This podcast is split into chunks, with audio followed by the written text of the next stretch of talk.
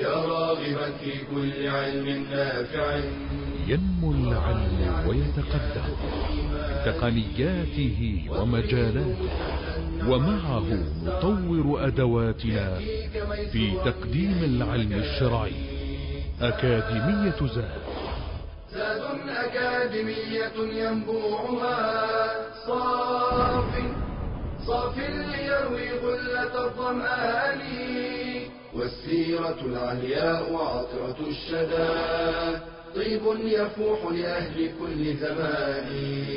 بشرى لنا زاد أكاديمية للعلم كالأزهار في البستان. بسم الله الرحمن الرحيم. الحمد لله رب العالمين. وأصلي وأسلم على المبعوث رحمة للعالمين. سيدنا محمد وعلى آله وصحبه أجمعين. أما بعد السلام عليكم ورحمة الله وبركاته. النبي صلى الله عليه وآله وسلم بشر من البشر لكنه خيرهم وأكملهم صلى الله عليه وآله وسلم. تعتريه من المشاعر ما يعتري البشر. والحزن من المشاعر التي تنتاب الإنسان.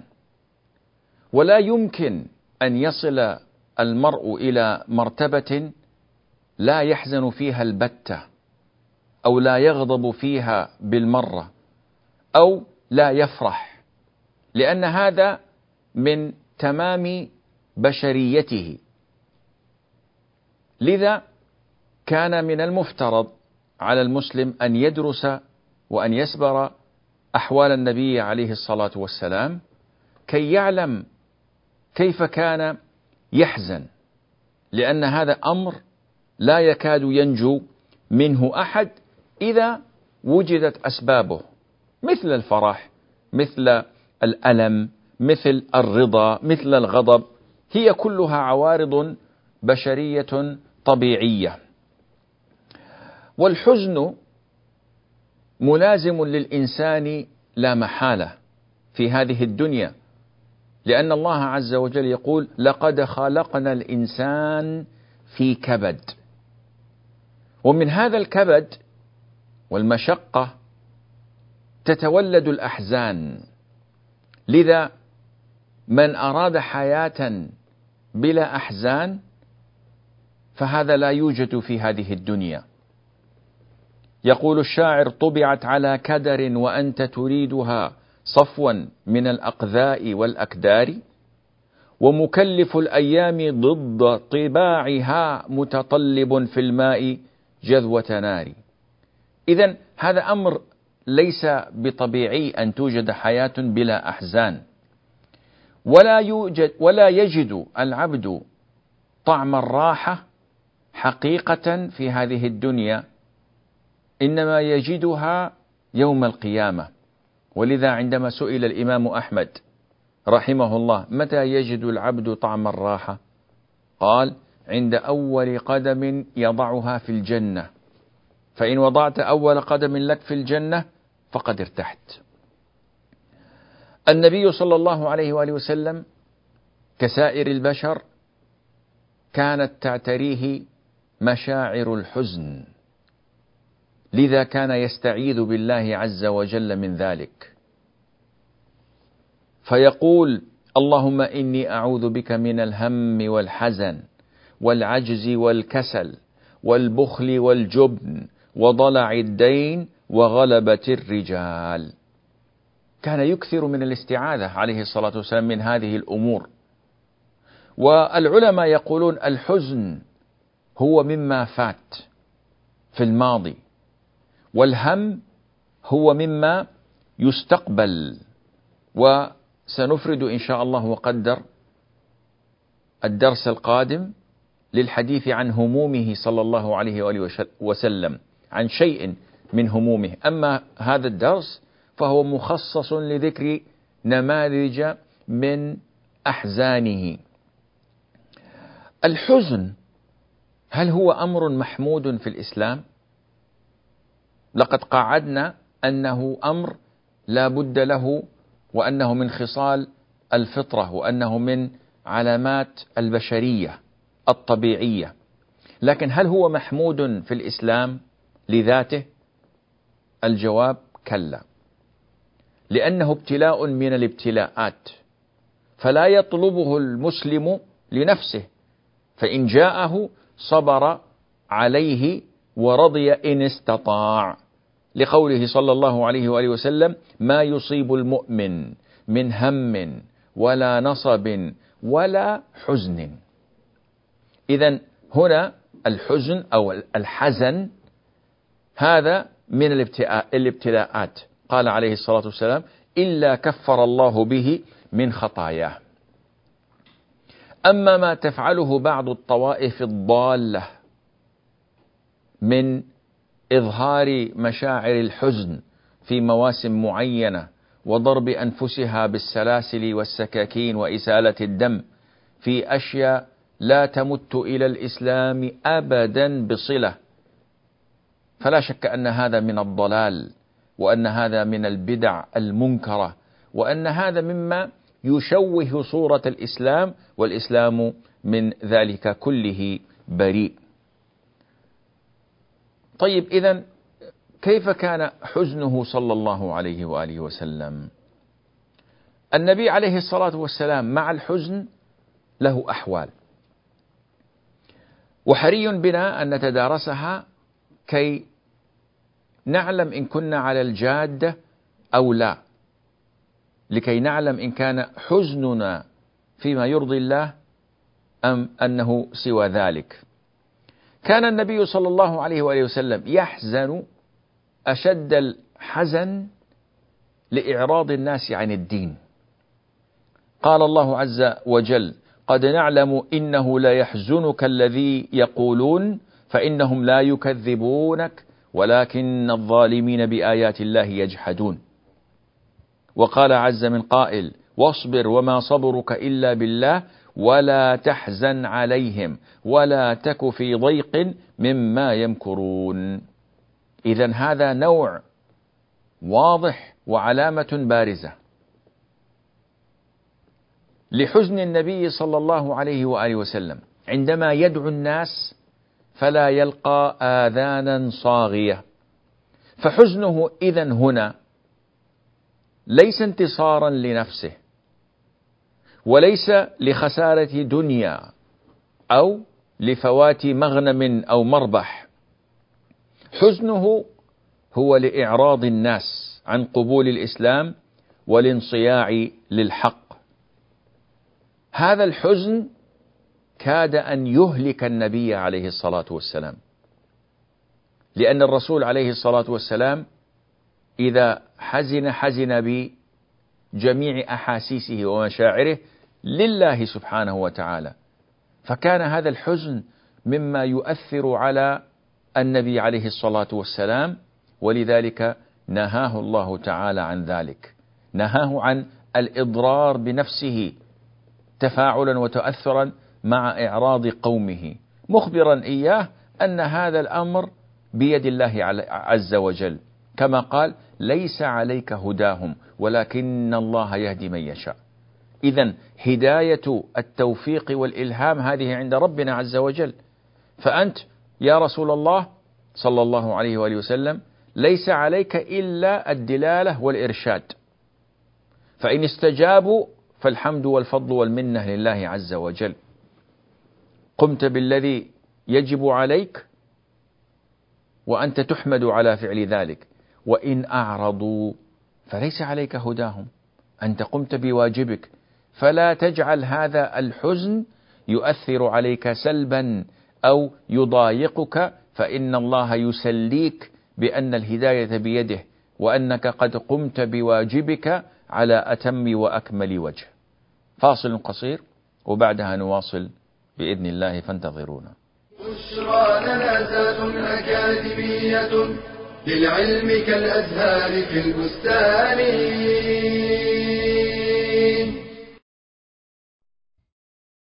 من يرد الله به خيرا يفقهه في الدين. والناس معادن خيارهم في الجاهلية خيارهم في الإسلام إذا فقهوا. من هنا حق للمرأة أن تسعى للتفقه في الدين وتعلم الضروري من أحكامه فتصحح عبادتها وتقوم بمسؤوليتها تجاه زوجها وأولادها وأهل بيتها ومجتمعها. وينبغي للمرأة أن تبدأ بفروض الأعيان فتتعلم الطهارة والصلاة والصيام وما يخصها من أحكام كالحيض والحمل والرضاعة وغير ذلك. فإذا أرادت عبادة أو معاملة وجب عليها تعلم أحكامها. كأن تريد الحج فتتعلم أحكامه. ويتوفر لها مال فتتعلم كيف تخرج زكاته. وتاريخ الأمة زاخر بالعالمات الفقيهات. ويأتي على رأسهن عائشة أم المؤمنين رضي الله عنها. قال عروة بن الزبير ما رأيت أحدا أعلم بشعر ولا فريضة ولا أعلم بفقه من عائشة. ومنهن عمرة بنت عبد الرحمن الأنصارية.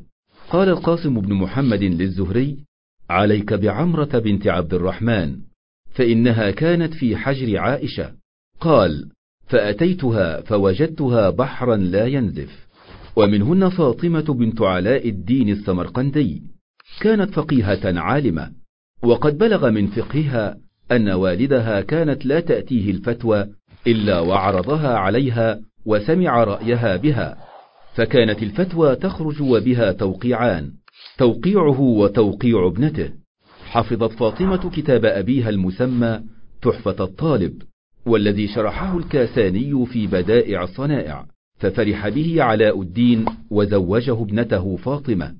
فقال الفقهاء شرح تحفته وزوجه ابنته.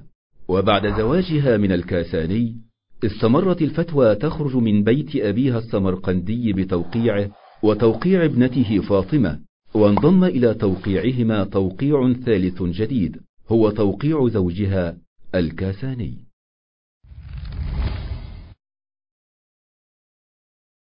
بشرى لنا أكاديمية للعلم كالأزهار في البستان. السلام عليكم ورحمة الله وبركاته. الوحي حياة القلوب.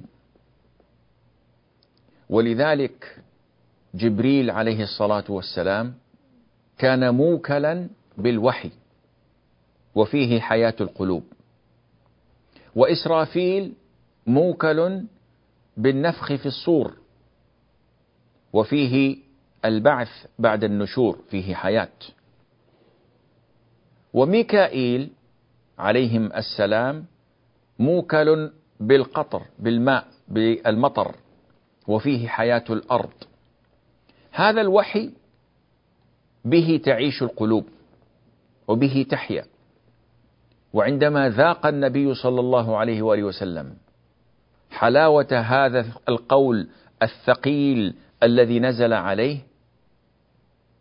جاء الابتلاء من الله عز وجل بحصول انقطاع له فترة اختلف العلماء في طولها وقصرها وهو ما يعرف باسم فترة انقطاع أو فتور الوحي.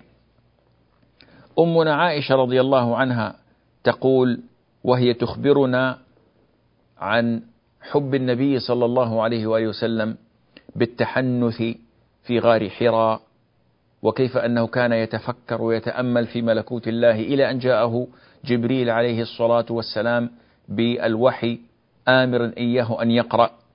تقول بعد أن ذكرت لنا القص القصة الطويلة تقول وفتر الوحي فترة حتى حزن رسول الله عليه الصلاة والسلام. وهذا في البخاري ومسلم. ففتر الوحي أي انقطع. وهذا قد حصل في حياته عليه الصلاة والسلام مرتان. المرة الأولى عند نزول الوحي في أوله. اقرأ باسم ربك الذي خلق. نزل عليه الوحي نبئ بإقرأ كما هو الصحيح. أصبح نبيا الآن لقول الله تعالى اقرأ. فنزل عليه الوحي فأصبح نبيا ولم يرسل بالرسالة. ثم فتر الوحي. فترة من الزمن ثم نزلت بعده سورة المدثر. يا أيها المدثر قم فأنذر. فأصبح بالمدثر رسولا صلى الله عليه وآله وسلم. هذه الفترة الأولى هذا الانقطاع الأول واختلف العلماء في مدته والصحيح أنه يعني يوم أو يومين أو نحوه يعني شيء قليل جدا. ثم فتر مرة أخرى بعد سورة المدثر بعد نزول عدد من السور. وبلغ الرسول عليه الصلاة والسلام قومه ودعاهم إلى الله عز وجل. ففي الصحيحين أن النبي صلى الله عليه وآله وسلم اشتكى بمعنى أنه مرض فلم يقل فلم يقم لليلتين أو ثلاثا. فأتته امرأة من المشركين فقالت ما أرى شيطانك إلا تركك. ما أرى شيطانك إلا تركك لم نره قربك منذ ليلتين أو ثلاثا أو قربك يعني الذي يظهر لهم كمشركين أن الرسول ما أوحي له ليلتين أو ثلاثا. فهذه المشركة تقول نرى أن ربك قد قلاك وتركك وأن شيطانك ما نراه قربك منذ ليلتين أو ثلاثا فأنزل الله تعالى سورة الضحى والضحى والليل إذا سجى. طيب لماذا فتر الوحي؟ لماذا هذا سؤال للاطمئنان لا للإنكار ولا للاعتراض؟ لأن للأسف الشديد كثير من المسلمين يسألون لماذا حرم الله كذا؟ لماذا أوجب الله كذا؟ وأنت كمسلم الأصل فيك أنك تستسلم وتسلم إرادتك لله عز وجل. فلا تعترض ولا تشتكي ولا تنكر. لكن إن كان ليطمئن لذلك قلبك فمن أهل العلم من بحث عن الحكمة. فوجد أن هذه الفترة للوحي بالنسبة ل قبل نزول سورة الضحى بأنها ليلتين أو ثلاث وبالنسبة لما بين اقرأ باسم ربك ويا أيها المدثر اختلفت الأقوال على ستة أشهر على أسابيع على أربعين يوما على كذا على كذا والذي يظهر أنها كانت فترة قصيرة وليست بالطويلة. فمن حكم ذلك أن يذهب الروع عن النبي صلى الله عليه وسلم الذي وجده عندما نزل عليه جبريل في أول مرة. فرجع إلى أم المؤمنين قال زملوني زملوني دثروني. أمر مهول أمر مهيب. يكفي أن الله قال إنا سنلقي عليك قولا ثقيلا هذا الوحي ما هو أمر خفيف. يعني يكاد إذا نزل على النبي عليه الصلاة والسلام أن الناقة تبرك من ثقل هذا الوحي وكان عليه الصلاة والسلام يعرق ويصفد جبينه ولو كانت فخذه على فخذ أحد من أصحابه أحس بأنها تكاد أن ترد وأن تكسر. فهذا الروع الذي أتاه عندما فوجئ بجبريل يلقي عليه هذا الوحي كان من المناسب أن الله عز وجل يجعل له فترة يجعل له وقتا يرتاح وتطمئن نفسه به من هذا الروع. أيضا ليحصل له التشوف إلى عودة الوحي فيحصل له اشتياق. الآن ذهب الخوف. ماذا يعقب هذا الخوف والروع؟ يحصل اشتياق ونظر إلى متى يأتي الملك مرة أخرى بوحي جديد تحيا به القلوب. وأيضا هو نوع من أنواع التسلية للنبي عليه الصلاة والسلام فيزداد بذلك إيمانا وتثبيتا وتمكينا. وأيضا من فوائد انقطاع الوحي أن فيه ابتلاء من الله عز وجل للناس فيثبت المؤمن ويضل الكافر. ولا شك أن انقطاع الوحي فيه إظهار لأعداء الدين. الذين يتربصون بالمؤمنين ليتشمتوا في أي شيء فيه طعن أو أذية لأهل الإسلام. يفرحون بانقطاع الوحي يفرحون بانقطاع الخير بخلاف المؤمن الذي يرى في الوحي حياة القلب. أبو بكر رضي الله عنه قال لعمر اذهب بنا أو انطلق بنا إلى أم أيمن حاضنة النبي عليه الصلاة والسلام الحبشية نزورها كما كان يزورها الرسول عليه الصلاة والسلام. يقول فلما انتهينا إليها بكت. لما ذهب أبو بكر عمر زارا أم أيمن وهي امرأة عجوز من القواعد بكت. فقالا لها ما يبكيك؟ ما عند الله خير لرسوله عليه الصلاة والسلام. فقالت ما أبكي ألا أكون أعلم أن ما عند الله خير لرسوله عليه الصلاة والسلام.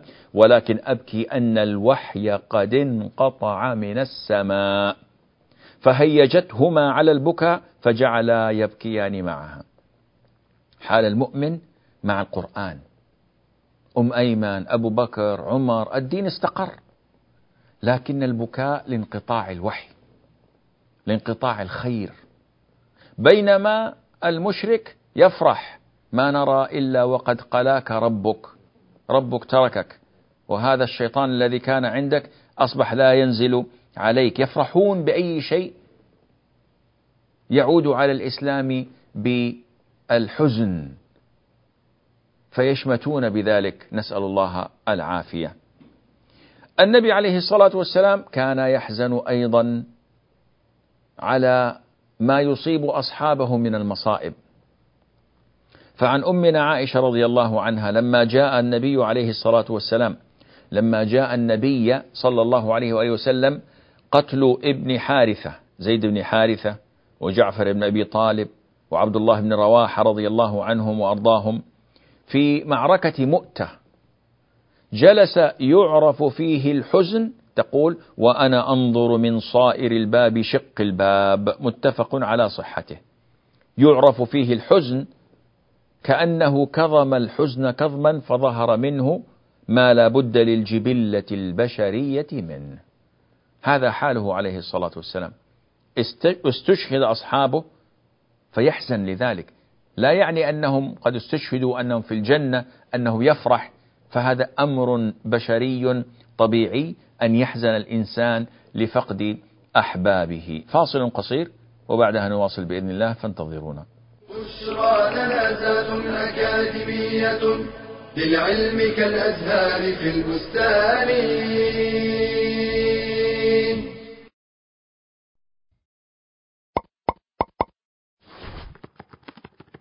من المؤسف أن يفتخر الشباب باللغات الأعجمية. ويلوون ألسنتهم بها دون حاجة حتى أصبح بعضهم يكتب العربية بحروف أجنبية وكأنه قد غاب عنهم أن اللسان العربي هو شعار الإسلام وأهله.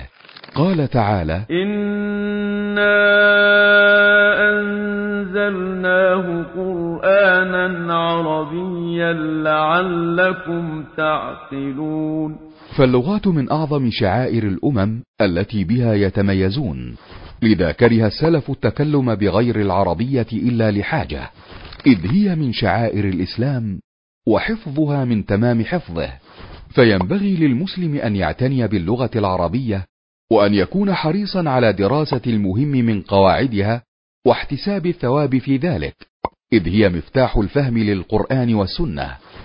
اجتناب اللحن والخطأ فيها قدر المستطاع. عن نافع قال كان ابن عمر يضرب ولده على اللحن. مطالعة كتب الأدب في التراث العربي لا سيما الكتب التي يذكر فيها الشعر والنثر.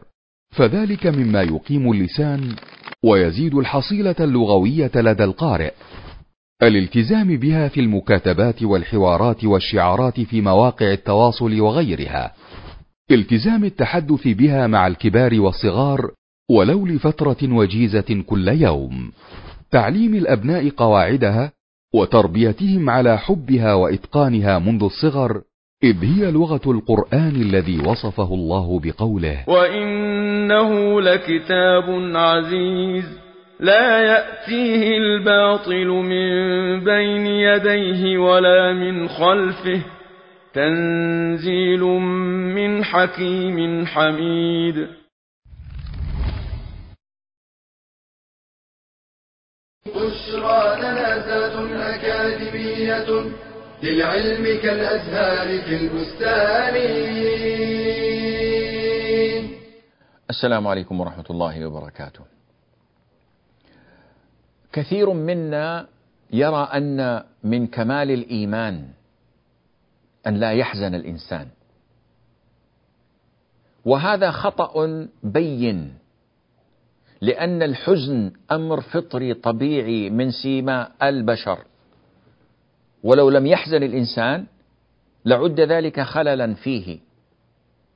كيف لا يحزن وقد حزن سيد البشر صلى الله عليه وآله وسلم ومن قبله يعقوب عليه الصلاة والسلام حزن حزنا على فقدان ولده ثم فقدان الآخر حتى ابيضت عيناه وذهب بصره. اذا الحزن أمر فطري طبيعي. وهذا الحزن يظهر جليا عندما يخسر أحدنا حبيبا أو قريبا أو عزيزا على قلبه. النبي صلى الله عليه وآله وسلم كان أشد الناس ابتلاء. كما جاء في الحديث أشد الناس بلاء الأنبياء ثم الأمثل فالأمثل. يبتلى المرء على قدر إيمانه. فالنبي عليه الصلاة والسلام ابتلاه الله عز وجل في عام واحد بفقد عمه أبي طالب. الذي كان يحميه ويرعاه والذي تربى في كنفه بعد موت أبيه وهو حمل في بطن أمه وموت أمه وموت جده عبد المطلب الذي كفله فكفله عمه أبو طالب. أربعين سنة أو أكثر. في سنة واحدة مات أبو طالب وماتت حبه. صلى الله عليه وآله وسلم أمنا خديجة بنت خويلد رضي الله عنها وأرضاها سيدة نساء أهل الجنة. هذا العام عرف عند المتأخرين بعام الحزن وهذه التسمية لا توجد في كتب السيرة المتقدمة ولم يسمي الرسول عليه الصلاة والسلام هذا العام عام الحزن ولا أصحابه ولا من جاء بعدهم فهي تسمية حديثة ولكن تعارف أهل السير أن في هذه الأيام المتأخرة أن يسموا هذا العام بعام الحزن. كذلك ابتلي عليه الصلاة والسلام بفقد وموت أحبابه. فعن أنس رضي الله عنه قال شهدنا ابنة لرسول الله عليه الصلاة والسلام والرسول جالس على القبر فرأيت عينيه تدمعان. يعني هو رسول الله. المفترض عند الجهل أن يقولوا كيف يبكي عليه الصلاة والسلام؟ لا بد أن يرضى. بل بعض الأحيان تقرأ لبعض السلف أنه إذا ابتلي في ولده فمات أنه كان يخرج إلى الناس ضاحكا يعني مستبشرا ويقول قضاء الله أحب إلي مما تشتهي نفسي. وهذا غير صحيح. ولا يعقل أن يكون من علامات الإيمان والصبر لأن سيد الصابرين عليه الصلاة والسلام ما فعل ذلك.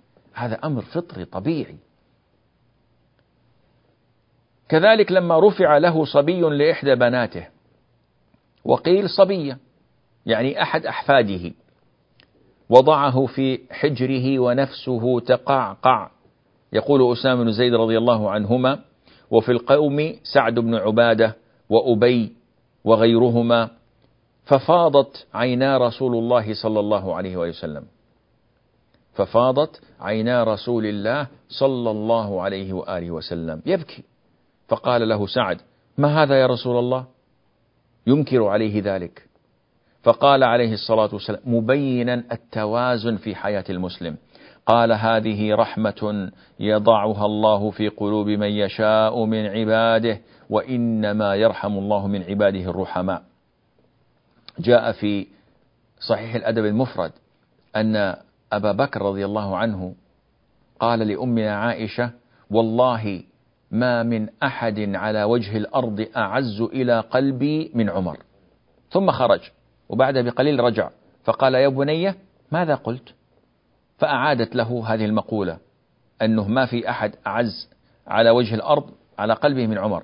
قال نعم ما من أحد أعز على قلبي من عمر ولكن الولد الوط. يعني ولدي الذي هو من صلبي أقرب وألصق بقلبي. لكن أنا أعز عمر أكثر من أي شيء آخر في الدنيا لكن الولد محبب. وكذا كان الرسول عليه الصلاة والسلام. ابن ابنته نفسه تقعقع يحتضر, يحتضر والرسول يدمع ويبكي لذلك. كذلك عندما عليه الصلاة والسلام جاء إلى بيت مرضعة ابنه إبراهيم ونفسه تجود. الطفل الصغير الذي رزقه الرسول عليه الصلاة والسلام على كبر إذ به يموت يحتضر وهو أقل من العامين. فإذا بعينا الرسول عليه الصلاة والسلام تدمع وتذرفان. فقال له عبد الرحمن بن عوف وأنت يا رسول الله؟ فقال يا ابن عوف إنها رحمة. ثم أتبعها بأخرى وقال إن العين تدمع والقلب يحزن. هذا هو الحزن حزن الرسول عليه الصلاة والسلام. والقلب يحزن ولا نقول إلا ما يرضي ربنا وإنا بفراقك يا إبراهيم لمحزونون. وكان أيضا عليه الصلاة والسلام يحزن لموت أصحابه. ومنهم عثمان ابن مضعون رضي الله عنه. عثمان هذا كان من أوائل المهاجرين وكان من العباد الزهاد وكان يستأذن الرسول عليه الصلاة والسلام أن يختصي كي يعتزل النساء ويتفرغ للعبادة. والرسول ينهاه. كان يستأذن الرسول في السياحة في الأرض. والرسول ينهاه عن الرهبنة. ويخبره أن سياحة أمتي الجهاد إلى غير ذلك. هذا الرجل رضي الله عنه وأرضاه كان من أوائل من مات في المدينة. هو أول من مات بها من المهاجرين وأول من دفن منهم في البقيع.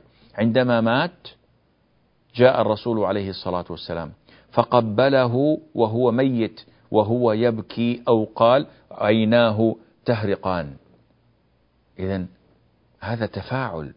من النبي عليه الصلاة والسلام. إظهار لمشاعر الحزن. كثيرا ما نسمع مقولة الرجال لا يبكون. هذا هذه مقولة خاطئة.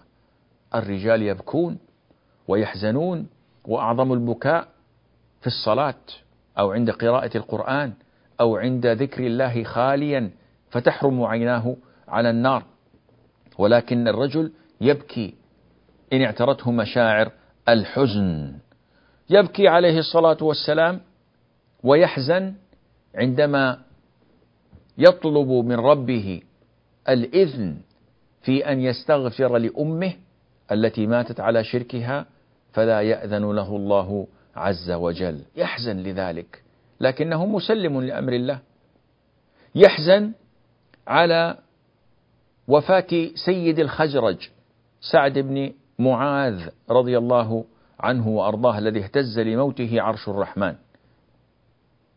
يحزن لأنه مرضه شهرا كاملا ورأى معاناته ثم بعد ذلك توفاه الله عز وجل. يحزن لموت عمه حمزة ابن عبد المطلب سيد الشهداء. وقد مثل بجثته يوم أحد وفعل به ما فعل. عندما يتذكر هذه الأمور عليه الصلاة والسلام ينتابه ولا بد شيء من الحزن حتى أنه قال ولكن حمزة لا بواكي له.